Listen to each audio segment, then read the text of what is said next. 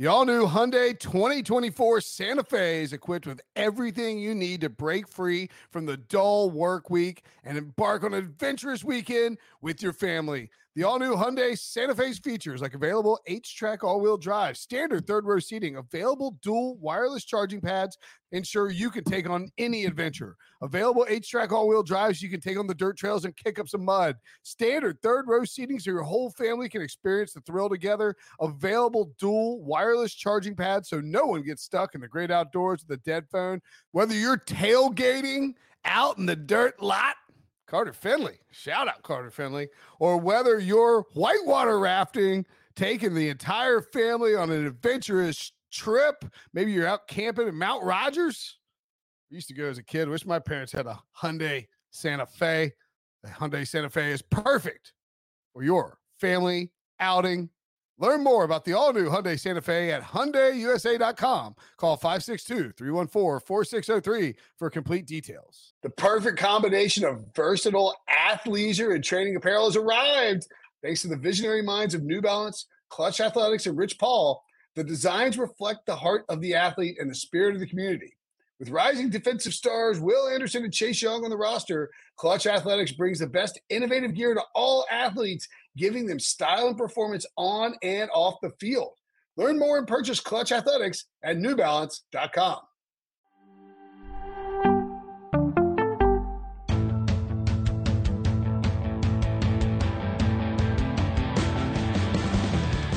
What's up, everybody? Welcome to the Pick 6 Podcast, CBS Sports NFL Podcast. I'm Will Rinson. I'm your host.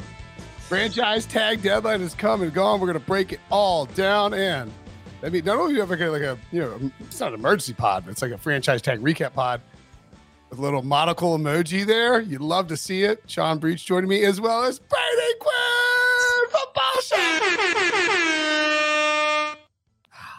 Feels good to say it. All right. Can we kick off the show by me asking you guys both a question? Absolutely. If you could use the franchise tag, but you only get one on one person at CBS, who would it be?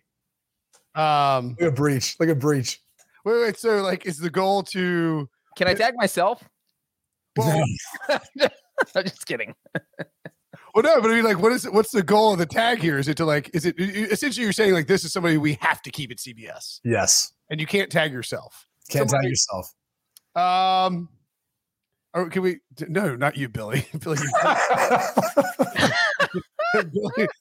in the free agency. He's out. He's gone. Billy's getting a third round tender. If I had to use it, I mean, like, there's a couple ways you can go with this. One, you have to assume that, also, what are the prices here? Like, because if I can tag Pete Prisco at the running back cost, which is, I think, you know, his relative worth, then you know that's probably what you would want to do. But I think I'm a pretty good butt kisser, so I'll go executive style. We'll go like Eric K. Got to tag Eric K. EK? Okay, you want the EK? Breach, who you got? He's like Jeff Gerdula. Like I'm not. I was just gonna say. You might as well say Gert's there. Yeah, Gert. I'll tag Gert. You know what? Since Brady asked the question, I'm gonna hit Brady with the tag. Oh, thanks, man. He's a key player you need to have on the roster. You have to have the NFL insight because that's a level that. Stooges like me and Brinson can't get to. That's for real. So you also. All right, let me ask you this: Brady Quinn, an actual quarterback. So that means you can't be like, well, you're getting the wide receiver tag, Brady. You got to give Brady the quarterback tag. And this is he gets the kicker tag. You didn't let me finish. Are you going to go exclusive or non-exclusive franchise tag on Brady Quinn? Ooh, Breach. Non-exclusive. That way Fox can call me and I can, negotiate against him. See, can I use the non-exclusive tag on Pete Prisco just to put him through the misery of having to negotiate with any and all potential offers out there, right? Like just put him out there, right? You franchise tag, but you want the non-exclusive franchise tag to make Pete go through the mental gymnastics of dealing with all of that. And potentially finding out what his market worth is, which could be really disappointing for Pete. Right. Like Bally Sports comes in and offers Pete like 3 years at like 35. Something. They lowball him. And I match the offer and I just bring him right back. And I'm like, ha ha ha ha. He gets lowballed. And he says, "Learn the game." submarine the living crap out of Pete's salary. Just that's like, right. That's right. Market, no one wants him. You're a loser. How rich would that be? It would be. It wouldn't. Not for Pete. Not very rich, I don't think. But yes, it would be hilarious. Does that segue us into our first topic, by the way? Sure does. Not expensive franchise tag. That's why I went. That was a pretty good quick thinking by me. Lamar Jackson, given the non-exclusive franchise tag by the Ravens, a statement issued by Eric DaCosta stating basically we weren't able to come to a deal. They knocked out the, you know, I think they you could tell that the things basically wrapped up. At, you know, certain, like, it was clear nothing was going to happen. I mean, DaCosta in the statement said, "Have not yet reached a long-term deal with Lamar Jackson. We will use the franchise tag. There have been many instances across the league and in Baltimore when a player has been designated with the tag and signed a long-term deal that same year. We will continue to negotiate in good faith with Lamar, and we're hopeful that we can strike a long-term deal that is fair to both Lamar and the Ravens. Our ultimate goal is to build a championship team with Lamar leading the way for many years to come." Oh, you motherfuckers. Okay. Yeah. So the question here becomes one. Actually, I guess the question is ultimately because we've already heard two teams reportedly. I think it was Joe Person for the Charlotte Observer. Oh, no, Joe's with the Athletic. The Charlotte Observer reported, and I didn't see it. I just heard that the Panthers would not be pursuing Lamar Jackson. And Dianna Russini of ESPN reported that the Falcons would not be pursuing Lamar Jackson. To me, those are the two most obvious landing spots, like potential places for Lamar to go. And I sort of wonder, Brady, I guess the question is, will anybody come at Lamar Jackson with an offer sheet, or is he going to get Prisco'd here? He very well could get Prisco'd here. I think that the tough thing is, and I do think it'd be wise if we had Breach kind of go through all the details of now what can happen over the course of the next few months. But my initial reaction to that is, I think there's one team, and I had said earlier, like I thought it was Atlanta until Dianna Russini and Peter Schrager and so many others out there put out the report that they're not interested, which is it's a bit shocking, honestly. I mean, he's a huge upgrade for them. Arthur Smith, you can make the case on the hot seat if they don't win this year. And Arthur Blank has deep pockets, and we've seen him pay quarterbacks in the past like Matt Ryan. Now, maybe he regrets that because they didn't really have success after that, you know, standpoint, or as much success as they had hoped. So maybe he wants to stay away from paying a guy $230 million in a total guaranteed contract, which is what he's looking for. The only other team that I think there's like a track record and history of this is the Washington Commanders. Dan Snyder has been known to want to bring in top talented guys. It's been a long time, but the Deion Sanders, the Bruce Smiths, those sorts of signings back in the day, he's got the pockets to be able to do it. And I also wonder if it's not, and dare I say, a distraction technique that maybe he would utilize too with everything else that's going on with the Washington Commanders. So I know someone just threw out the Raiders there. I don't know that that's the direction that they'll want to go, because I don't know that Mark Davis is liquid enough to be able to put $230 million total guarantee in escrow, but B, the system that Josh McDaniels runs, they're in a position to draft a quarterback. It seems like Jimmy Garoppolo and a draft pick are probably the more likely scenario in Las Vegas. So Breach, Brady mentioned this, and I think it is really important to touch on. With the non-exclusive franchise tag, things become really complicated in terms of what happens moving forward. Right. And look, like I've read the CBA a lot. Like I'm again a former notary, as everyone knows, vast legal expertise.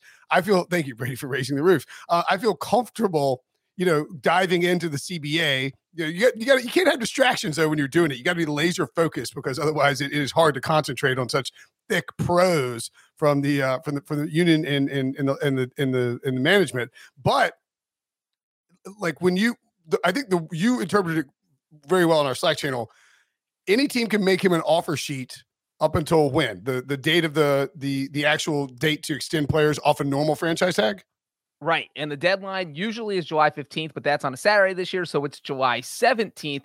So any team out there can throw an offer sheet at Lamar and try to sign him between now and July 17th. The Ravens can also negotiate that long-term deal between now and July 17th. If something doesn't get done by then he can only play for the Ravens, and he has till the Tuesday after week 10 to sign that franchise tag, which rarely ever comes up. We saw it with Le'Veon Bell in 2018. So that is the one situation. I don't think things will get that far. I was telling Brady about this too. Vincent Jackson did this as well. So did was a lineman who did it. Who was it? There was a guard who did it the same year Vincent Jackson did it. Was it for the Patriots? I'll look it up anyway. But like in the new CBA, you have not seen franchise tag players hold out for the, like they just take the money and they come in and play. Le'Veon Bell being the only example of the new CBA. Well, and we all saw how that worked out for him. Not well. So I'm guessing that Lamar, looking at that, is thinking, all right, well, we don't want to take it that far. And one thing I will say, I wasn't really thinking about the Commanders as a landing spot, but Brady mentioning them is really fascinating because look, if you're Dan Snyder and you realize all the other owners hate you, what would be the biggest FU than handing out a fully guaranteed contract that the owners don't want to give out, then selling the team like a week later and saying, all right, peace out. Have fun with that $270 million contract that I just gave Lamar Jackson. And I don't have to pay any of it because somebody else is buying the team. That's on Jeff Bezos now or whoever else is buying the team from me. So that would be pretty wild if Snyder went out like that. And the Falcons, like you guys said, seemed like the obvious spot.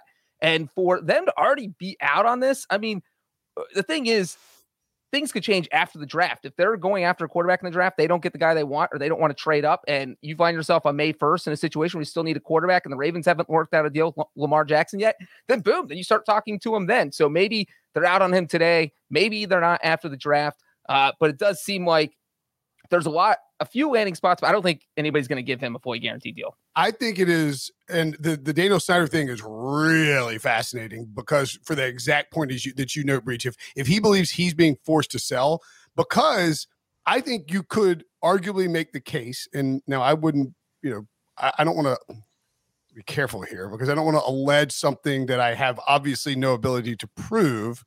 I just think that in the past, we have heard the C word, AKA collusion, thrown around.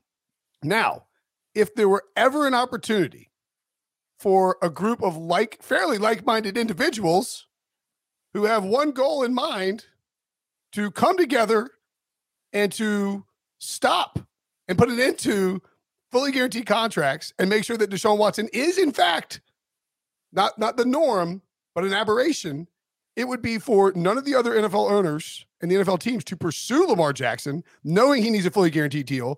And that's why it's really interesting to hear immediately that the Panthers and the Falcons, especially teams that were involved in the Deshaun Watson, like attempt to get him, are suddenly just not interested in Lamar Jackson. Like Brady, it kind of, there's a little bit of, it stinks a little bit. It does. There's definitely a stench there. It doesn't make sense, too, considering Lamar Jackson's been a better player than Deshaun Watson over the course of his career. So if you're in on Deshaun, you figure, especially considering Lamar hasn't had some of the off-the-field issues that Deshaun Watson's dealt with, that you would be in on Jackson in this case. But you're also talking about a time, too, where both Carolina and Atlanta are in positions to be able to take a quarterback in the top 10 if the right guy falls to them, potentially move up. There's still a lot of time before the draft. So maybe that's more of the plan moving forward. I can't imagine that it's going to be Matt Corral in Carolina or Desmond Ridder in Atlanta moving forward. You'd have to be thinking that both these teams are potentially looking at either a free agent or a combination of that and looking at the draft as well. I guess I'd like to be naive to it as a player, thinking that there's not collusion amongst owners, but I do think there's kind of like an unwritten rule right now where no one's going to want to guarantee or you have another fully guaranteed deal like that's the last thing that the owners want. It's something that the players haven't been able to unify well enough at any point in time to be able to go get. And even for guys like Kirk Cousins, who's tried to provide an example of a roadmap as to how to get it, you still see many guys don't follow suit. So I'll be curious to see how this works out. I mean, bottom line is, does a deal get done considering one hasn't gotten done with Baltimore, the team that drafted him? He doesn't have a representation. Does the deal get done if he finally signs up an agent? Like I do tend to think that that's one of the things that's out there that, like, if he wants that guaranteed deal, he's going to find an agent, like someone who could actually go out there and negotiate these terms and figure out, like, where that's realistic and what team maybe they should be focusing on. If he, via the NFLPA, is trying to do this on his own or with the consultation of the NFLPA, I don't think they're going to have a better result when it's all said and done. I think the issue for Lamar in terms of getting that fully guaranteed deal is I don't know that it happens with an agent. And the reason why is that I think an agent is going to push to, for one, I mean, like, look, if you have an agent, if you're a quarterback who has an agent and that agent doesn't get you a contract, he looks like an idiot. And people don't want to sign with anybody who can't get someone signed. Two, the agent is going to push to get money in his pocket. For sure. Right. So but I would counter by saying this. He just doesn't, he's not going to need an agent then. Right. Like he, I think that's what he knows going into it. Yeah. He may be saying, I need you to give me the best deal possible. It's fully guaranteed. And then he can come back with those numbers. So be it if he doesn't like it. But the bottom line is he hasn't had an agent up to this point. I think the whole point of him getting an agent is to get that deal that he wants. I don't know that he's just going to listen to some guys pushing some of their deal that's not going to be there. He'll just say, I'll play under the franchise tag for another year. Well, I think the flip side, though, real quick, is that if he is only willing to sign a fully guaranteed deal, then you don't need an agent because all your agent's going to say is he wants a fully guaranteed deal. You know, there's no push or shove there. It's you get the fully guaranteed deal or you're not going to sign. So I think in that sense, if Lamar is dead set on getting a fully guaranteed deal, then he doesn't think he needs an agent because there's no negotiations to be had. Now, there's the element of, I think, working with different teams and their front offices and understanding like what's realistically out there, right? I mean, maybe he's not going to do exactly what Deshaun Watson's deal is a 5-year fully guaranteed deal, but maybe he gets a shorter version of that. And that might be something that's a little more palatable, and you just need someone to go out and negotiate that for you. Again, we don't know what Lamar Jackson's thinking in the back of his mind or even who's helping him. I mean, at this point, I imagine he's got some sort of management service, some sort of consultation outside of even the NFLPA helping with this. Yeah, and look, like I'm with you. If he wants to get a deal done with the Ravens, getting an agent, yes, would he lose some money off the top, but he would ultimately get the deal done, and he would get close. I think if it just boils down to, is he entrenched in this idea that he is going to get a fully guaranteed contract? Now, the question then becomes if he's willing to play out 2 more years of the franchise tag, which is because the Ravens will tag him again next year because you can go up to 120%. You can do non-exclusive, and no one's going to give him an offer next year if they don't this year. If he does that, then the question is, will somebody give him a fully guaranteed contract in free agency? Because there's a huge difference between doing fully guaranteed without the 2 first-round picks. I mean, that's, you know, you feel like your team has a much better chance of being competitive, like keeping the 2 first-round picks and giving those up and signing the deal. Can I ask this question? Is this the worst case scenario for Lamar, or would have been getting the exclusive franchise tag better? This is worse because this is basically the Ravens playing chicken, but them feeling like they have all the leverage. Like, oh, you wanted a fully guaranteed deal from us? Well, guess what? We're going to give you non-exclusive tag. You go try and get it from someone else. They're not going to give it to you because not only do they have to give you all that money, but they have to give you 2 first-round draft picks. And the Ravens are basically daring any other NFL team to give him that deal. And then Lamar, if he can't get that deal, is going to have to tuck his tail between his legs, walk back to the Ravens, say, fine, all right, you guys were right. I'll take your deal with $160 million guaranteed or whatever. And then the Ravens will say, oh, now it's $140 million guaranteed because you didn't take it back when you had it before. So I do feel like this is worst case scenario for Lamar. Yeah, and then again, let's just on the hypothetical of collusion, lest I find myself being thrown in court by the NFL. Not that the NFL owners are that worried about this, but I'm saying like in the hypothetical of the of this collusion case, which by the way, it wouldn't be unprecedented for the NFLPA to file a collusion claim on behalf of Lamar. We've seen that in recent years. I don't think it's going to happen. I'm just saying it wouldn't be unprecedented. It doesn't go anywhere anyways. Like then they're just like, harumph. We look for collusion. Harumph.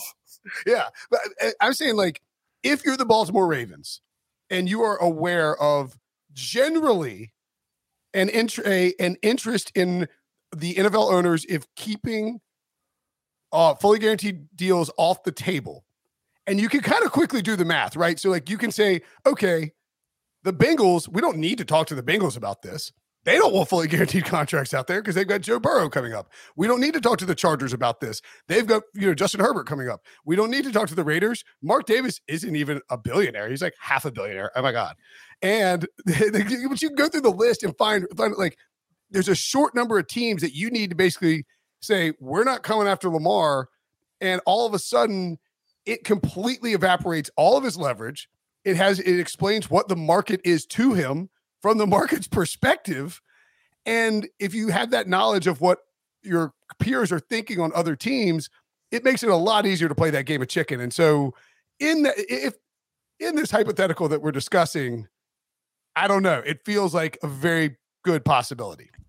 Let's talk about timing though too, because I don't know that Breach got to talk about like every little detail of it, right? Yeah. Because he has basically up until now, and is it till July 17th or the 22nd, Breach, where teams can submit offer sheets to be able to potentially get his services, and the 2 first-round picks would go to Baltimore. Is that the time frame to get a long-term deal negotiated. Right. July 17th, that any other team can send that offer sheet in. And then, you know, the later it is, the end of the 16th, the Ravens have to turn around quickly, decide if they're going to match it. And then obviously if they don't, the Ravens get the 2 first-round picks. So July 17th. So the interesting thing about that, though, is like not every team is able to really negotiate with them. Like Will and I were talking about this before the show. Like the Dolphins can't until after the 2023 draft because they don't have a first-round pick, right? Well, here's what's interesting, Brady. Just the timing of it. It's so weird how these teams have already decided this. Jeff Darlington, or our pal Jeff Darlington, who lives down your way, the Dolphins will not be pursuing Lamar Jackson or any other starting quarterbacks this offseason, multiple team sources tell me, as one source said. Mike Foley believes Tua is the perfect fit for his system. This despite, so they're not interested in Lamar Jackson, despite heavy rumblings. Heavy. Of Tom Brady. He'd go to Miami. It's like, if Tom Brady signs in Miami and the Dolphins like came out with this, we're not pursuing Lamar, like 5 minutes after Lamar gets the non-exclusive tag, you can kind of connect the dots there. Yeah. I'm really hoping, by the way, for a Tom Brady, Rob Gronkowski reunion in Miami.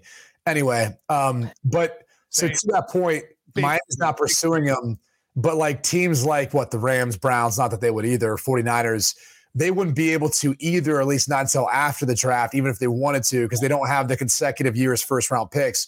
However, they could agree essentially, though, to a sign-and-trade, right? He signs the tag.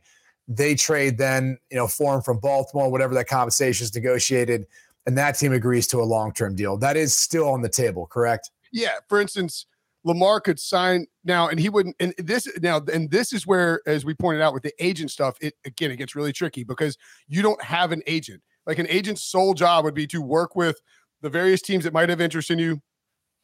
But you guys said he doesn't need one, so I'm just. I didn't say he didn't need one. I always said he didn't need one if he is dead set on getting a fully guaranteed deal where there's nothing to go.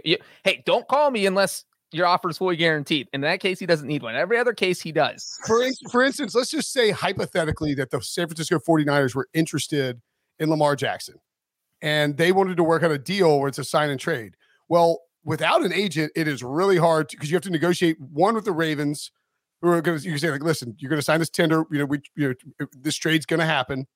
You're going to sign the tender. And then the Ravens and the 49ers have to negotiate compensation. The agent for Lamar would be involved in that, like discussing, like just helping to facilitate, like, you know, not the specifics of it, but just helping to facilitate and talking to the teams. And then you got to negotiate another deal with the 49ers. So without an agent, man, that part, that sign and trade becomes really difficult.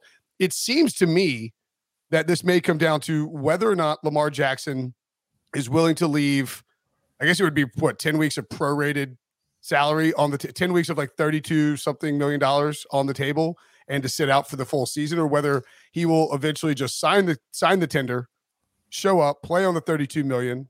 Cause I mean, unless it's Washington coming in rogue, it doesn't look like anybody's going to, I mean, the quickness with which these teams like leak this information that they are not interested in the former MVP available for 2 first-round picks is startling. So that I think I wonder how much of the behind the scenes too has kind of gotten around the league, you know, and just from people that I know within the Baltimore Ravens organization is people have talked about him being kind of a handful, you know, as great of a player as he is, there's some things that they obviously haven't appreciated in regards to how he's handled himself in a number of ways. So, that may be something, too, that makes them a little less attractive, and especially as you're coming on a draft class now that you have 4 quarterbacks you could look at and say could be first-round talents. You have 2 that are probably better than any of the quarterbacks in this year's draft class and next year's, right, in Caleb Williams and Drake May.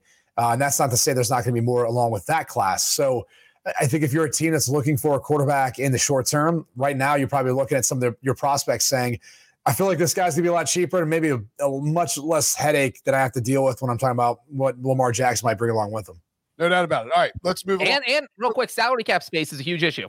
Yeah. Because he wants, if you're talking about $50 million per year fully guaranteed, there are only 2 teams that even have $50 million in cap space right now, the Falcons and the Bears. And of course, teams can make cap space, but then that's another thing that those teams have to worry about before they can go out and make an offer to Lamar. So, I mean, there are a lot of moving parts there to even give him an offer. And would you say the liquidity issue, too, and just having enough cash to be able to pay him what he's looking for in order to make it work I mean, that's another restraint. Like, I think we're actually getting to a point now when you look across the NFL with all these quarterbacks who have contracts are up, where that's going to become a huge issue moving forward as far as the haves and have-nots and how they're able to at least sign on their quarterbacks and you know, build a roster that's able to win a Super Bowl. Yeah, and very quickly too. And I don't really believe this. I do think that there will be teams in the league who might think this. Like, all right, we're trading 2 first-round picks for Lamar Jackson, and we're signing him to this massive extension.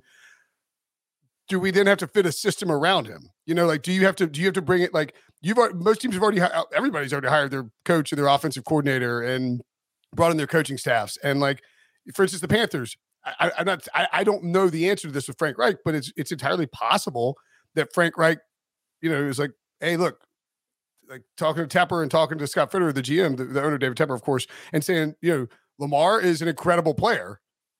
I don't know that for the cost from a contract and the cost from the draft pick perspective, especially holding number 9, that this is the right move, you know, given our system. I mean, so like that part of that is reasonable with them as well. The Falcons one is weird because he would fit perfectly in what what Arthur Smith wants to do, excuse me.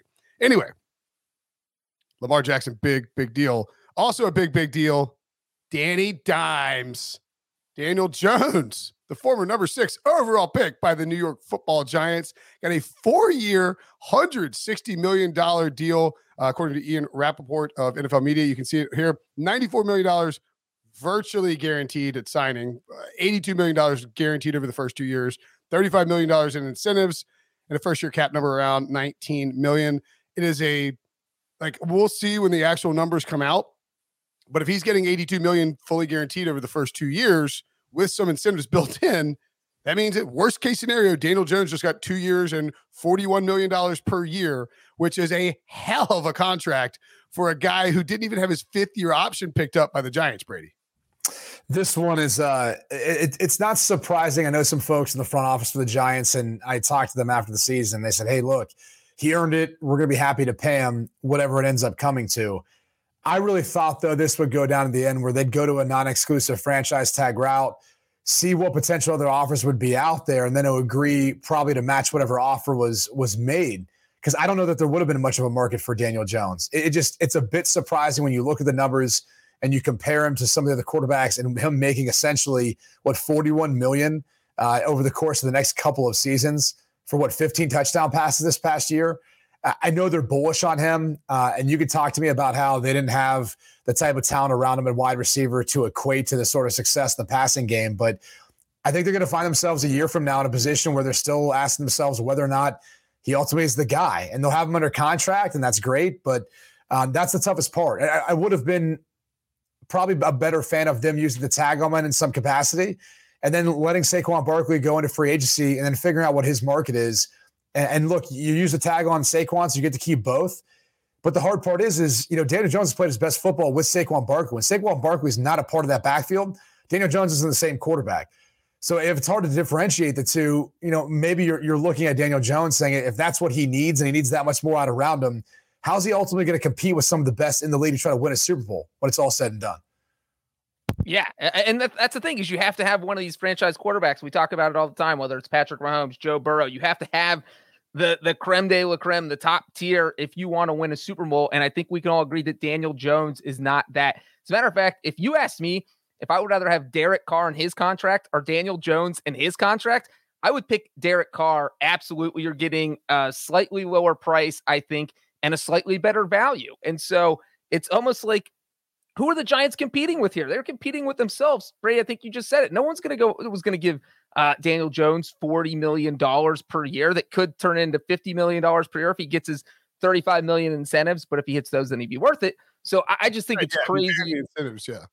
I just think it's crazy that they gave him this contract. I would have hit him with the franchise tag. You let Saquon Barkley walk, as Brady mentioned. But there were you could go out and sign Kareem Hunt or try and get Jamal Williams or Rashad Penny. There's so many running backs that are free agents this year that if you're losing Saquon, you can find someone. Running backs are interchangeable parts. You can go out and find someone. You don't need to pay Daniel Jones $40 million per year. So to me, what the setup with the Giants, the biggest problem is that it is a mistake by ownership, one, to hire the previous regime Now, granted, the previous regime drafted both of these guys, but they didn't get any. They didn't get out of them. They didn't get out of them what they wanted to get out of them. It took this new regime of Joe Schoen and Brian Daboll to get out what they expected from Saquon Barkley, albeit, you know, take away that first year, and then Daniel Jones. Now, the mistake that was made by the front office, the previous front office, and by ownership, and this is not, and I understand why they made the mistake of not picking up Daniel Jones' fifth-year option. It looked like he was not going to be a guy who was worth that type of money. We just seen in the class before Sam Darnold, Baker Mayfield, fifth-year options get picked up. It becomes a nightmare. You know, you have to, like, the Panthers picked up Sam Darnold and looked like idiots, and you know that's what the Giants were thinking.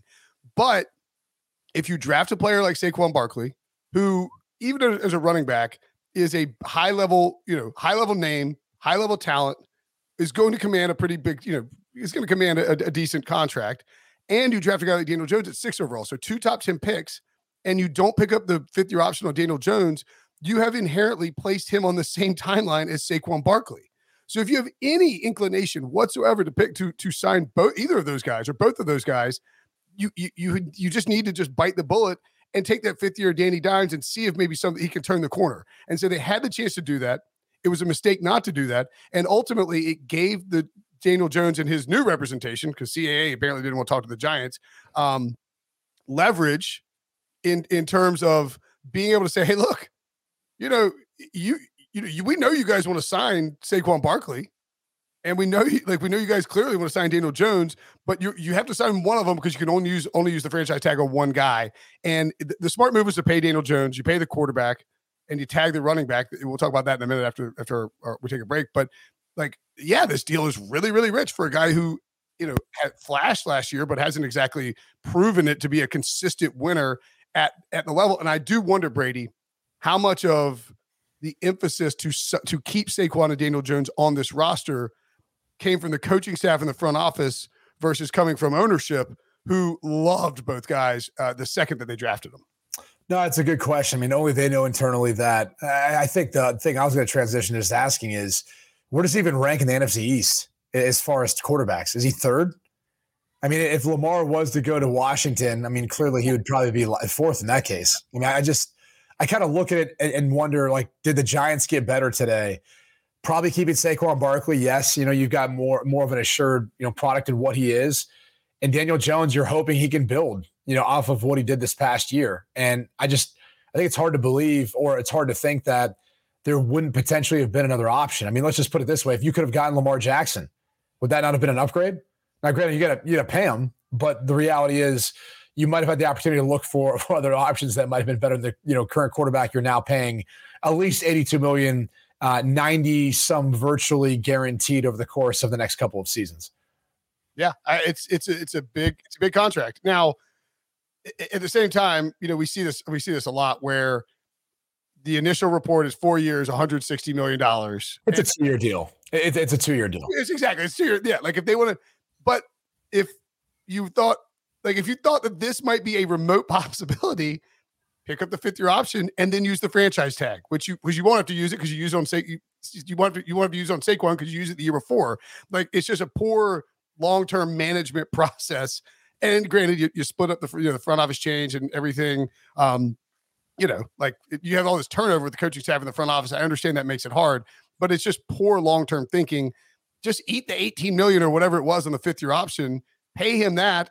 And, you know, worst case is you get that extra year at a much lower cost to find out if he's the guy. Now you have 2 years at a higher price. So right. Yeah, it's just not a perfect management job by the Giants. I'm going to try and manage our time here because everybody's time is very valuable, especially yours, Brady. So we're going to take a break, and when we come back, we'll talk about all the running backs who got tagged and maybe a tight end too. Next. The top players from the best schools and conferences in black college basketball will compete for the second ever HBCU All-Star Game, April 2nd on CBS. Robert Half research indicates 9 out of 10 hiring managers are having difficulty hiring. If you have open roles, chances are you're feeling this too. That's why you need Robert Half. Our specialized recruiting professionals engage with our proprietary AI to connect businesses of all sizes with highly skilled talent in finance and accounting, technology, marketing and creative, legal, and administrative and customer support. At Robert Half, we know talent. Visit roberthalf.com today. Okay, picture this. It's Friday afternoon when a thought hits you. I can spend another weekend doing the same old whatever, or I can hop into my all-new Hyundai Santa Fe and hit the road. With available H-Track all-wheel drive and three-row seating, my whole family can head deep into the wild. Conquer the weekend in the all-new Hyundai Santa Fe. Visit HyundaiUSA.com or call 562-314-4603 for more details. Hyundai, there's joy in every journey. All right. So he's mentioned Saquon Barkley tagged. Also, Josh Jacobs tagged. Friend of the pod. Is he friend of the pod? I guess we just did social media with him. I love Josh Jacobs, though. That's like, he's like, make him a friend. Yeah, he's a friend of the pod. We did an interview with him. And Tony Pollard also tagged by the Dallas Cowboys. Josh Jacobs, of course, tagged by the law. I almost said Oakland and then tried to force in Las Vegas. I can't. I'm never going to get that right. Never as long as I live. The Las Vegas Raiders tagged Josh Jacobs and Saquon, of course, tagged by the Giants. Which one of these, if you had to pick one that you like the best, Breach, who would you go with? For me, it's Josh Jacobs. Easy. It's just because you look at what he did last season. He led the NFL in rushing yards, led the NFL in yards from scrimmage. And then you look at what the Raiders are going to be in 2023. They don't have a quarterback. You don't know who's going to be out there throwing the ball. And so Josh Jacobs is going to have to be the focus of the offense again, even though they have Devontae Adams and Darren Waller. If you don't have a great quarterback in there, then you need a good running back. And so I do think that he's going to play a big part in the Raiders offense this season, just like he did last season. And I don't think he's someone the Raiders could afford to lose. So I think out of those guys, that Jacobs is probably the one closest worth to the number he's getting. Yeah, I'm right there with you. I mean, obviously this kind of sets up for them to draft a quarterback. That's a rookie, and maybe even have a bridge like Jimmy Garoppolo. Either way, Garoppolo's injury prone, and if you have to make that transition, you're not putting the rookie out there without any help. So you've got the ability to rely on Josh Jacobs really, toting the rock for another year and helping carry that rookie through that for their season. The Pollard one, that's not surprising. I do feel like eventually they can maybe work out a long-term deal to help reduce some of that cap hit. But I also would wonder, like, have we ever seen a team allocate as much of their cap space to the running back position as the Dallas Cowboys? Like, is this the biggest number we've ever seen? I mean, it's obviously the biggest number in the league right now. Like, it's like $3 or $4 million more than the Titans had allocated. It's the biggest number by far. And I don't want to say it is definitely the biggest number ever, but it's got to be pretty close. I mean, this is a huge number for a pair of running backs. Now, there's a decent chance that Zeke Elliott is asked to take a pay cut. I don't think he gets cut. You don't think he gets cut? You don't think Jerry walks in there and just does the sweet talk him?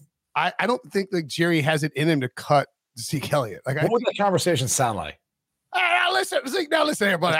I just think that we really talking about we look at price and we look at you look at the price of mosquitoes out there right now these days and hogs. You know what I'm saying? Like market value, Zeke. I don't know. He always yells about mosquitoes. Brinson got so happy when you asked him to do his Jerry Jones impression. I saw his eyes light up. I do appreciate hearing everyone's Jerry Jones impersonation. I feel like everyone's got one at some point in time. They heard something, maybe they met him, they spoke to him for a second. It's some odd impression that everyone can do. The one that what's the line? The mosquito. He's like talking about circumcising a mosquito. You ever heard that line? The most Texas line of all time. I'll find it real quick. Yeah, I mean, what do you think they do with Zeke Elliott? Like, I don't mind the only other thing too is like you tag Tony Pollard. Like, are you 100% sure he's gonna be healthy? Because I mean, that's a breach. A breach had the mosquito. Yeah, he's like Jerry Jones on Tony Romo. You don't have to go circumcising the mosquito. I don't know what that means. Well, it means that. So you just gotta. Brenton knows he's an expert on both. Yeah, like when you live where I live, you hear like stuff like this. It's F you, Breach. Yeah. Look, a mosquito in theory, being the size that it is, not exactly rocking the same package that maybe like a horse would, right? So you got a mosquito. You're talking about a mosquito penis, right, and you go to circumcise. It's a difficult job because it's that microscopic. Gotcha. Yeah. Gotcha. Yeah. I think I was there. I just wasn't really sure why anyone would, combine the two. You weren't really sure if I would explain. I'm glad it. Brenton explained it. Anywho, moving along back to, Tony Pollard, I mean, Tony Pollard's had season-ending surgery. They don't know if he's healthy. And Zeke looks like a force to the goal line runs type of back where, I mean, and then you hear Mike McCarthy come out and say, Kellen Moore wanted to air it out. I want to run the damn ball. Like, I'm very bearish on the Cowboys just with the, you know, just the initial bolt out of like the start of the season here. Yeah, it's not looking good. And it doesn't seem like, you know, Jerry Jones was talking overly favorably about Dak, but when does he ever, besides that, before he gets a record-breaking contract, right? I know, right? Well, and think this team right now, according to Over the Cap, is $16 million over the cap. They have to get under it by March 15th, and they have $26 million committed to two running backs. This is the cap number for Tony Pollard and Zeke Elliott combined. So that is just... That's insanity that more than 10% of their cap is wrapped up in two running backs. I do think though that like it is such an obvious case of Jerry. Like, listen, here's the deal: we can, because Zeke has no guaranteed money left, so you can. What can they save? I mean, sort of save like $16 million by cutting Zeke. I mean, we're going to cut you, or you can take this pay cut. Right. If you're Zeke, you just sort of have to take the pay cut because the contract you signed has no guaranteed money left. You can't. It's like it's $4.86 million. But if they do it post June 1st, then it's 10.9. But they're going to have to do it before June 1st because they got to get underneath the salary cap more than likely. Right. Oh, the Cowboys. What a tangled web we weave. All right. Eugene Cyril Smith III, Seattle Seahawks quarterback. I believe he made $19 million in his first like 14 years. I guess he'd be first 9 years in the league. And he just signed a contract that will pay him $52 million guaranteed with the Seattle Seahawks. We have the numbers. It feels like it happened like 7 million years ago. It's over 100, right? Like three-year deal, over 100. I think the first year it's like 52. I think it's a three-year deal for like 105 or 106 million, and he gets 52 in the first year. A big deal for a guy like Geno Smith, who awesome. Yeah, awesome for him. You know, like you, I mean. Look, he's matured a lot from his time with the New York Jets, yep. Which, I mean, now looking back on his 2 years with the Jets, I think they'd be clamoring to have him back. That being said, though, kudos to him, man. He capitalized on the opportunity that was given. He's been able to roll it into literally almost three times more than what he's made his entire career up to this point in this next season. It seems like, though, it's a premium for a bridge gap quarterback, maybe, based on the structure of this. Like, does this necessarily negate the Seahawks from taking a quarterback at what, 5? I believe they're at 5 and 12, 5 and 20, maybe. Yeah, 5 and 20 sounds right. Yeah. Now, no, I don't think it does at all. I do think the Seahawks, given their history of how they've operated in the draft and how they've gone out to remember they signed Matt Flynn to a huge contract. You know, similar to this Geno deal, really, and then drafted Russell in the third round and started Russell from Jump Street. To me, the thing is, will the Seahawks take a quarterback at 5? I feel like they will be more inclined to either draft a blue chip defensive player or trade out of it with somebody like Carolina who does want to get a quarterback, and then maybe sort of maneuver around and find their quarterback at a like. I think what you see the Seahawks doing, in my opinion, is trying to sort of do exactly what happened with the Legion of Boom. Now, it won't work out exactly like that, but like sort of trying to replicate the same sort of setup where hit on some draft classes, you get an offensive line, you get these running back, you get Kenneth Walker, if Charles Cross, who comes in that as a first rounder, you know, and you hit on some defensive players, and suddenly you've got this really good run game, a quarterback who can, you know, in Geno that you trust to manage the offense, sort of like Tavares Jackson or Matt Hasselbeck, and then Matt Flynn as they were trying to upgrade. And then maybe you take a stab at a guy in like a middle round that they think is undervalued, or maybe, you know, a Hendon Hooker or somebody. I don't, not that he's the guy for them, just a, you know what I'm saying? Like, it doesn't feel like this is a team that's going to pay the premium to draft the quarterback at 5. Although, yeah, they said Pete Carroll flat out said, yeah, we're in the business of quarterbacks, which makes me think he's really not. I don't know, Brees. Do you believe are you buying that? Because I don't know that they really believe they can hit twice with taking a mid round quarterback that's going to work out. Do you? Yeah, that's the lottery. No, you can't count on that. I think it feels like at 5, you're sitting there and you're thinking, all right, you have at least 3 quarterbacks there. And if one of them falls in our lap, we can take them. And if not, we can trade out, as Brady mentioned, or you stick there and take a defensive guy, as Brenton mentioned. So they're just in a good spot where if you want to take a quarterback, if the guy you like falls to you, you take him. And if he doesn't, then you go on. You have Geno for this year, and maybe you draft a quarterback next year. So I think this contract which really, I think the way it's broken down, it kind of locks Geno to the Seahawks for at least 2 years. And that's it. So then you can draft a quarterback next year if you want. So there's no pressure to do it this year. Brady, do you remember watching? Do you remember watching Josh Allen's pro day? Do you remember John Schneider at Josh Allen's pro day? Yeah. I mean, he's like watching Josh Allen throw, and he looks at John Dorsey, who was then the GM of the Chiefs, but they worked together in Green Bay. And he's like, holy, like, he's just like mouthing like incredulous, like responses, and looks at Josh Allen throwing bombs down the field. And I'm not saying that they're the same guy by any stretch of the imagination, but do you sort of maybe is like Anthony Richardson, like that sort of freak in nature dude, where it's like, you know, Geno Smith, like Breach says, you got him for 2 years, you trust him for 2 years. It's a reasonable price for a bridge quarterback. It is a premium. I think I agree with you, but it's a reasonable price. And you draft Anthony Richardson. And if you can make him Josh Allen, all of a sudden you have like completely flipped the script on the whole, like where you were with maybe Russell sucks and you're stuck with it. And now like you've got like, you know, this insane upside prospect.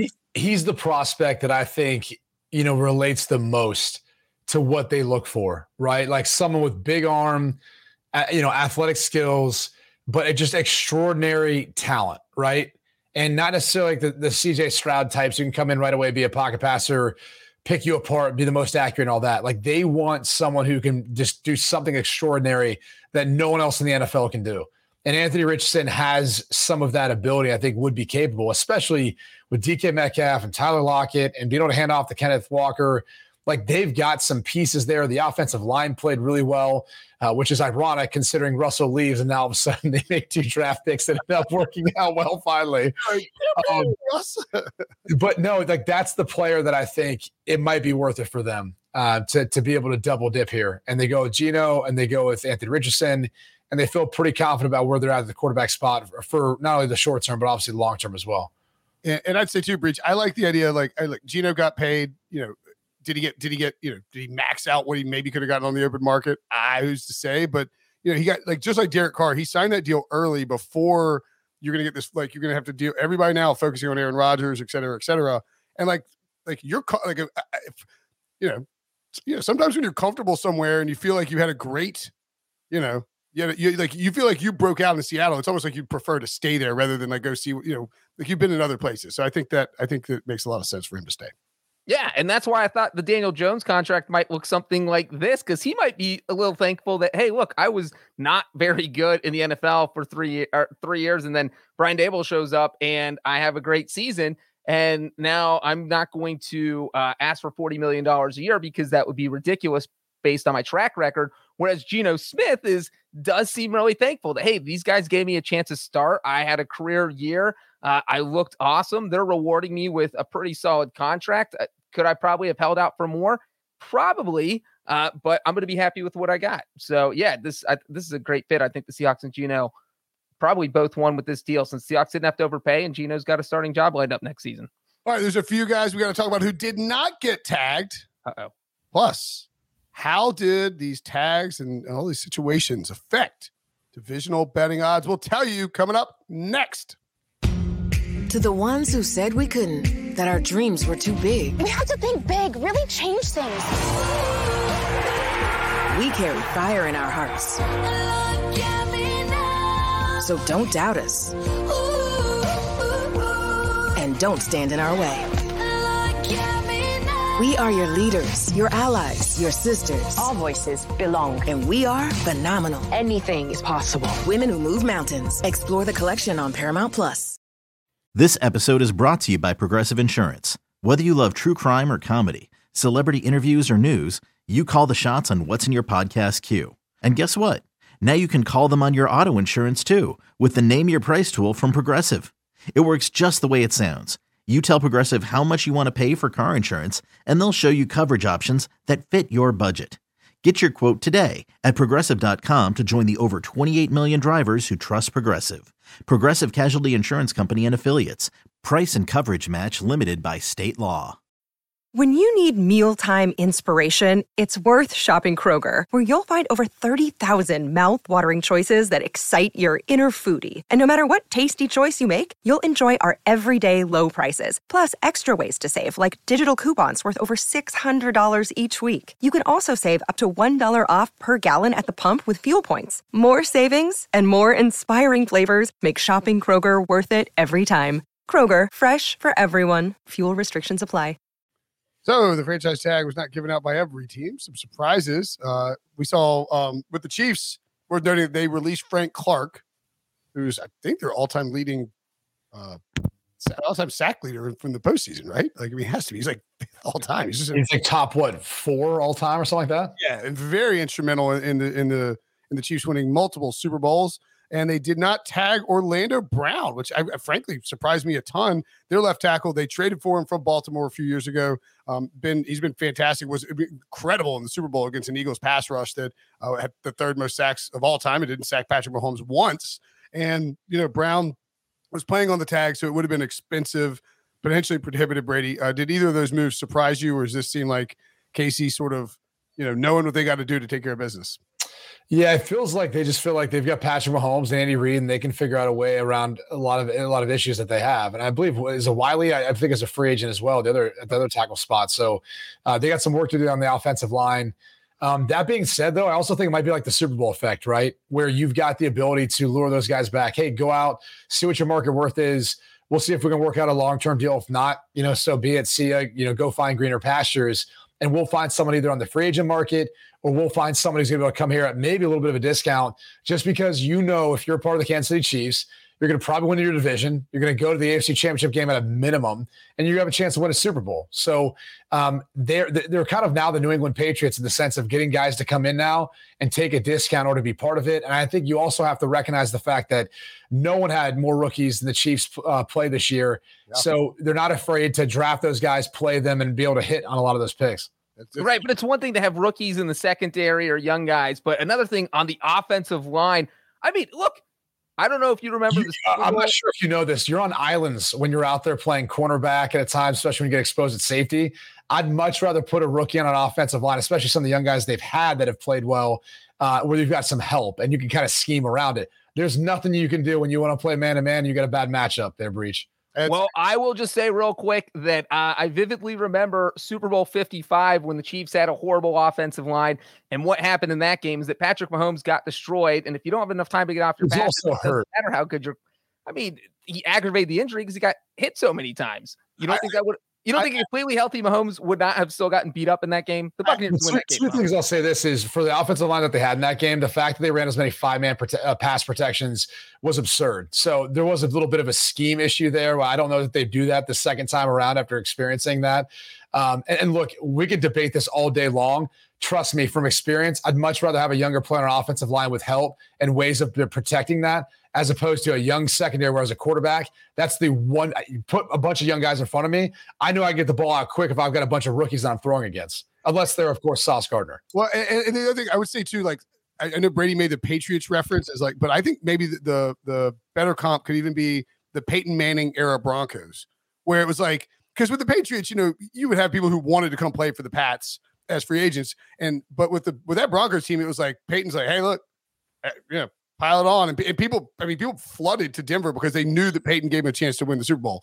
And with the Chiefs, like, you're there every year. I mean, they've been in the AFC Championship game every year Patrick Mahomes has started. So certainly you know, you could play a little bit of chicken and use some of your leverage out there in the market. And real quick, one crazy thing is this means that there's going to be some big-time left tackles on the market, whether it's Orlando Brown, Donovan Smith. We don't see big-time left tackles hit free agency too often, and you're talking about at least two in one offseason. And Brown's still very much, you know, in his prime and clearly a high-level player who should see a pretty robust market. The other team in the Super Bowl, the Philadelphia Eagles, did not franchise tag a single player. We thought they might hit Chauncey Gardner-Johnson or maybe even James Bradberry. They declined to do so, Brady.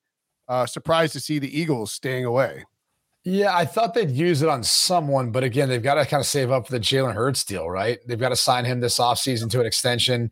You know that's coming. So you probably want to figure that out first before you start working out some other pieces that, you know, again, they might find greener pastures elsewhere, but this is also a team that I think is going to be able to stay amongst the playoff and Super Bowl hopefuls in the NFC for a while. I mean, let's be honest. If Rodgers does indeed get traded from the Packers to the New York Jets, and let's say, for example, that, you know, you've got Lamar Jackson. We don't know necessarily where he'd go, but, you know, if he stays within the AFC or stays within, you know, Baltimore, look at this logjam of quarterbacks in the AFC as compared to what you have in the NFC. I mean, Jalen Hurts and the Eagles are by far and away the best team, and they've got a clear path. I mean, I guess you're looking at what, Derek Carr and the Saints, Kirk Cousins, the Minnesota Vikings. I'm not even sure who the quarterback's going to be next season. I guess we're expecting Trey Lance for the 49ers until maybe Brock Purdy can come back healthy. I mean, you start looking at the landscape of what the NFC looks like. It seems like a clear path, and these guys should probably want to be a part of that moving forward. Seems like a fun environment, too, under Nick Sirianni, like he keeps things pretty fresh. I am curious, though, to see that if you don't get some players plucked away by Jonathan Gannon now, too, especially defensive guys that they've got. Now that he's the head coach for the Arizona Cardinals. Well, and you've got, you know, Shane Steichen, too, who's with the Colts. So, like, you know, these guys, that would not be an unusual set of circumstances whatsoever if these guys who are all on the team and playing for the various, you know, like you have the two coordinators who leave and get hired as a result of, you know, getting to the Super Bowl. And then you have these guys, like, they're in free agency. Guys, new coaches want to get players that they know to come in and help to try to establish their cultures. I think that's a great point. It may be a little more tough, more difficult to retain these guys in free agency, knowing that those coordinators are out there. Okay. And real quick, the Eagles obviously have a ton of free agents, but it isn't surprising just because their track record of using the franchise tag is that they don't use it. They haven't used it since 2012. I think the franchise tag has been in the collective bargaining agreement since 1994, and the Eagles have only used it 5 times total. So this is a team that shies away from the franchise tag. They don't like to use it unless it's absolutely necessary. So not a total surprise that they decided to sit this one out. In 2012, did they use it? Was that Andy Reid or was that Chip Kelly doing it? That was Andy Reid's final year. Oh, interesting. Who did they tag that year? Deshaun Jackson. Huh. Really? Huh. Interesting. Okay. Old Deshaun. All right, let's take a look at some divisional odds and how these various moves affected them. Looking at, of course, Caesars, where we always get our odds from. I believe Billy can bring up the first set. I think we'll go, NFC East? Probably could have looked at it myself. Sorry about that. You knew it wasn't going to be completely smooth. All right, NFC West, we'll go there. So the 49ers, still the favorites at minus 160. Wow, it's pretty steep. Rams at 3-1, and the Seahawks, who just signed Geno Smith, at 5-1. The Cardinals all the way down there at 17-1.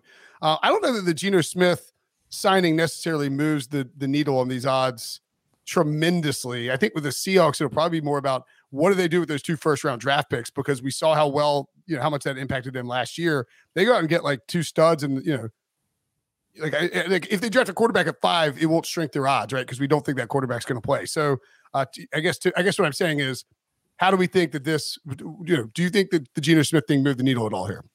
I mean, apparently not. I'm looking at the Rams though, thinking to myself, like, look. You've got a lot of staff turnover for the Rams. We'll see how Stafford comes back this season. Allen Robinson looks like he's either going to be traded or released. Not that he had a great year for them, but I think he was playing banged up too, and I still think he's got some tread on his tire. Just kind of interesting to see, like, they're still a part of that favorite mix, but it feels like they're more in rebuild mode right now, and I'm not sure their best football is you know, still ahead of them. So the Seahawks might have some sneaky value there, at least is trying to make a push with San Francisco. But San Francisco is still the favorite. The roster is too talented. Even if it is Trey Lance at quarterback, we know it's not Jimmy G or Brock Purdy at some point, but they should still be number one. It is a bit odd, though, that the Cardinals are as low as they are. I mean, are we really not believing Jonathan Gannon can't turn that around at all? I think the issue is that QB situation. Because you don't know when Kyler Murray's going to be back. He might not be back till October. You know, so you're sitting there trying to figure out who's going to be the starter, what that team's going to look like. I mean, those are long, extremely long odds, considering you don't know that in March. I think the Seahawks is a little more wild there because you have a playoff team. 9 wins last year, 5-1. And the Niners, it's not like, you know, the Niners are a really good team. We know that, but, like, it's not like they're, you know, I mean, it's not like look at Shanahan's win-loss record with a quarterback outside of Jimmy Garoppolo. I mean, until this past year with Brock Purdy, it wasn't looking too good. And I still think as a whole at San Francisco, it's even 500, even with Purdy this past season. No, I don't. Maybe he was, but I mean, like, basically it's like, if you look at it without Jimmy G, and like, we don't know if Trey Lance is going to be, I mean, Trey Lance might not be good. We don't know. All right, let's go to the next division that we have, which is the AFC East. Bills at even money. Wow, Bills at even money feels. Oh, this is the Aaron Rodgers effect. So the rumor is currently right now that Aaron Rodgers, or there's another rumor. Aaron Rodgers. I mean, like, I think at this point we just take it as fact. Aaron Rodgers is meeting with the Jets, right? I mean, like, enough people have reported this is just happening, even if Aaron Rodgers says no one knows what he's actually doing. He's meeting with the Jets, and as a result, with the belief being that Aaron Rodgers is going to go to the Jets, the Bills are even money to win this division, which, I mean, give me the Bills and even money to win this division all day long, even with Rodgers in New York. The Jets at plus 240, Dolphins at plus 450, and then the Patriots, the dead last team in this division, Brady, which is, I don't blame the odds makers. It's just kind of wild to see. It's crazy how fast it flipped, right? I mean, we were talking about this team dominating the AFC East for so long. Tom Brady leaves, and now we look at them potentially as the worst in the division. It's crazy to think that. Although, I mean, we're looking at the odds, I would say juiced a little bit, as you said, for Rodgers being there. Could the Jets jet and just mess this whole thing up with Rodgers and find themselves? Yes. It's just a terrible position. I don't think it's going to happen, though. I think if Rodgers leaves Green Bay, this is probably the most likely destination. Yeah. And I would actually say you might be bullish on the Bills. I would go ahead and take those odds now on the Jets with Rodgers. Oh, really? You would? So yeah, if the trade happens, this probably becomes like plus one. The Bills probably go to like plus 120, and the Jets go to like plus 150. Maybe. It doesn't even feel like those odds are necessarily juiced for Rodgers. It just feels like it's juiced in the sense that the odds makers are assuming the Jets are going to have any upgrade at quarterback. Because look, they won 7 games. They went 7-10 with Zach Wilson, which is a miracle if you think about it. And so if you upgrade at all, you're looking at maybe getting to 8 or 9 wins, making Aaron Rodgers 10, 11, 12. So who knows? So yeah, I feel like the Jets. I would just say that to me, this feels a lot like the AFC West last year, where if the Dolphins, like, you know, people were talking themselves in the Dolphins because they want to get involved with that, especially if Tom Brady were to come back and do that. But apparently he's got a cat, can't play football, he's a kitten. That's true. And like, in other words, like, the Bills are the best team in that division, are probably going to win it, but I know what you're saying there, buddy. All right, what's up next? AFC North. Ooh, AFC North, very interesting. The Bengals, the Bengals at plus 130, the Ravens at plus 240, Browns at just around 4-1, and the Steelers at 5.5-1. I mean, again, it's difficult to win a division in multiple years in a row, but with the Lamar Jackson stuff happening, I don't know that that's properly adjusted for what. I would short Baltimore if I could do that. Is that possible? No, but I'm with you. I would short. You bet on them not to win the division. Yeah. Yes. I mean, I think Cincinnati's a great look here at plus 130. I mean, yeah, plus odds right now, especially considering the red. I mean, look, Deshaun did not look good last year for the Cleveland Browns. We'll see how they improve this offseason. Obviously, revamped defense too with a new DC. I guess they're not expecting Kenny Pickett to take a big step in his second year starting. Matt Canada is still there as the offense coordinator. I know a lot of Steelers fans are not happy about that. So this one's like easiest to handicap to me. Like, I think it's the Bengals all day, and take it now before it gets any better. And the idea that, you know, look, we talked about at the beginning of the pod, Lamar probably not going anywhere because of what we've heard. But if he were to get, like, if the Commanders were to go rogue, Dan Snyder goes rogue, and Lamar's out of this division, the Bengals are minus 150. You know, I think jump on the Bengals now if you want to take that division. All right. Real quick on that, though, is that the Bengals have never won AFC North 3 years in a row. So they're 2 consecutive. And it really comes down to how you feel about Deshaun Watson, because if you like him, obviously looked absolutely horrible in 6 games last year, then the Browns feel like maybe a sneaky good bet. And also the Bengals have struggled against divisional opponents. They are 7-5 over the past 2 seasons when they won the division. So they still struggle against those teams. Okay. What else do we need? Do we look at a few more? Scroll down, just who's next. The Carolina. Oh, yeah, here we go. So the NFC South, the Derek Carr news moved the Saints to plus 135. The Panthers at plus 270. Is something wrong? Should these be minus odds for the Saints? I mean, yeah. Am I missing something here? Like, he's by far and away the best quarterback. I think Michael Thomas might, who maybe was a cap casualty, now looks like he might be a part of the roster moving forward this year with the restructure, and he's happy. So maybe that's going to work out with Chris Olave and Kamara. When healthy, their offensive line's one of the better in the NFL, and they still got a good defense. I mean, I just they seem like by far and away. I wasn't going to say it's a cakewalk. It's the NFL. But for a division where you had an 8-9 winner go to the playoffs last year, I would think that the Saints and Derek Carr should be able to run away with this one. Especially when we've just heard, and this may be one of those situations too, where the odds makers in this particular case, especially with like it's conference tourney week, you know, they're moving the odds around on like signings, but it's not free agency. So they all want to have these up. So they may not be aggressively adjusting these enough. Like I would guess that these odds are not adjusted to the news that the Panthers and the Falcons are not going to pursue Lamar Jackson. Like if we believe those reports, all of a sudden you now have three teams with total question marks at the quarterback position who aren't going to trade for Aaron Rodgers because it's the NFC and who aren't going to go get Lamar Jackson if you believe him, which means that the Saints are definitely going to have the best overall roster. It probably should be, like you say, Brady, minus 125 or so. Clearly the Falcons, the Panthers at plus 270 is just weird to me. All right.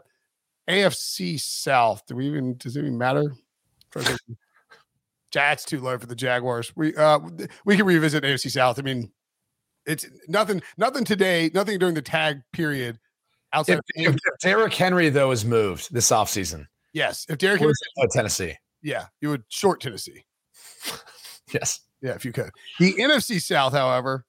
Look at that. You tag Tony Pollard, you go down to plus 180. The Giants don't appear to have the Saquon Barkley and Daniel Jones news doesn't appear to have didn't do anything. Yeah. Didn't do anything. All right. I mean, if you lose Daniel Jones, maybe the Giants are closer to 10-1. Is it worth a 10-1 stab on Washington if they went out and got Lamar? I mean, you would be betting the 10-1, hoping that hoping that they find a way of getting him. I mean, Breach. I don't know.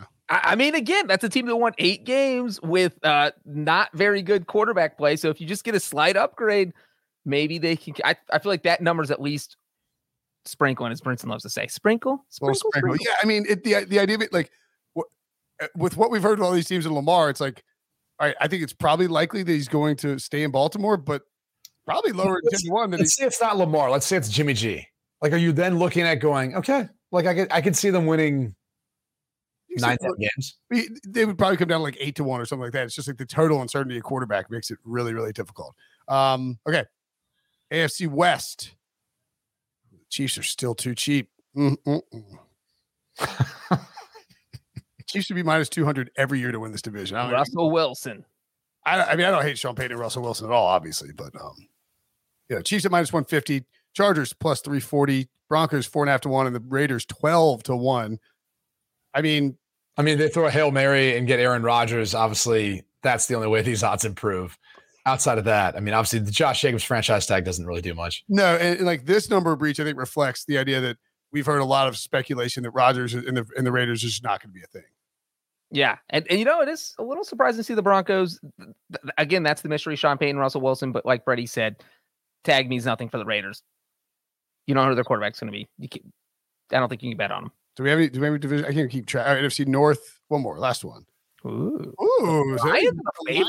Yeah, the Lions are the favorite at plus 140. The Vikings at plus 275. Packers plus 320. And the Bears at 5-1 for the Bears. That seems insanely cheap. It should be like 10-1. Yeah, like 12. Higher? Yeah, I mean, 5-1. I mean, I have no interest in the Bears at 5-1. If they were like 10-1, I wouldn't be opposed to it. The Vikings, to me, stands out as pretty obvious.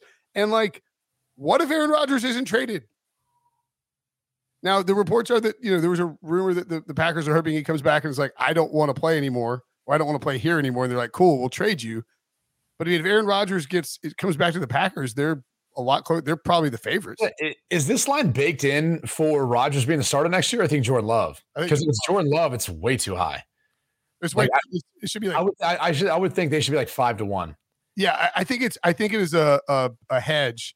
They don't want to make it 5-1 plus, and then like Rodgers comes back and just get obliterated. but you don't want to make it, because if you move it down to like, you know, where the Rodgers numbers should be, which would be like plus 120. And everyone will bet the other teams hoping Rodgers doesn't play. Yeah, yeah, exactly. So, because I think they got burned on the Packers last year, too, by the Packers stinking. I know I got burned on the Packers last year. Dumb Packers. Okay, that's it. That's all the divisions. Good stuff. Franchise tag recap of Brady Quinn football show. John Breach. Is it new watch?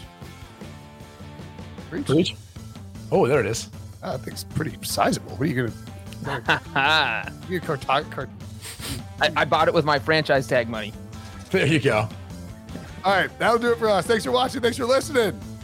For Brady, for Breach, I'm Princeton. Bears beats Battlestar Galactica. See you guys later.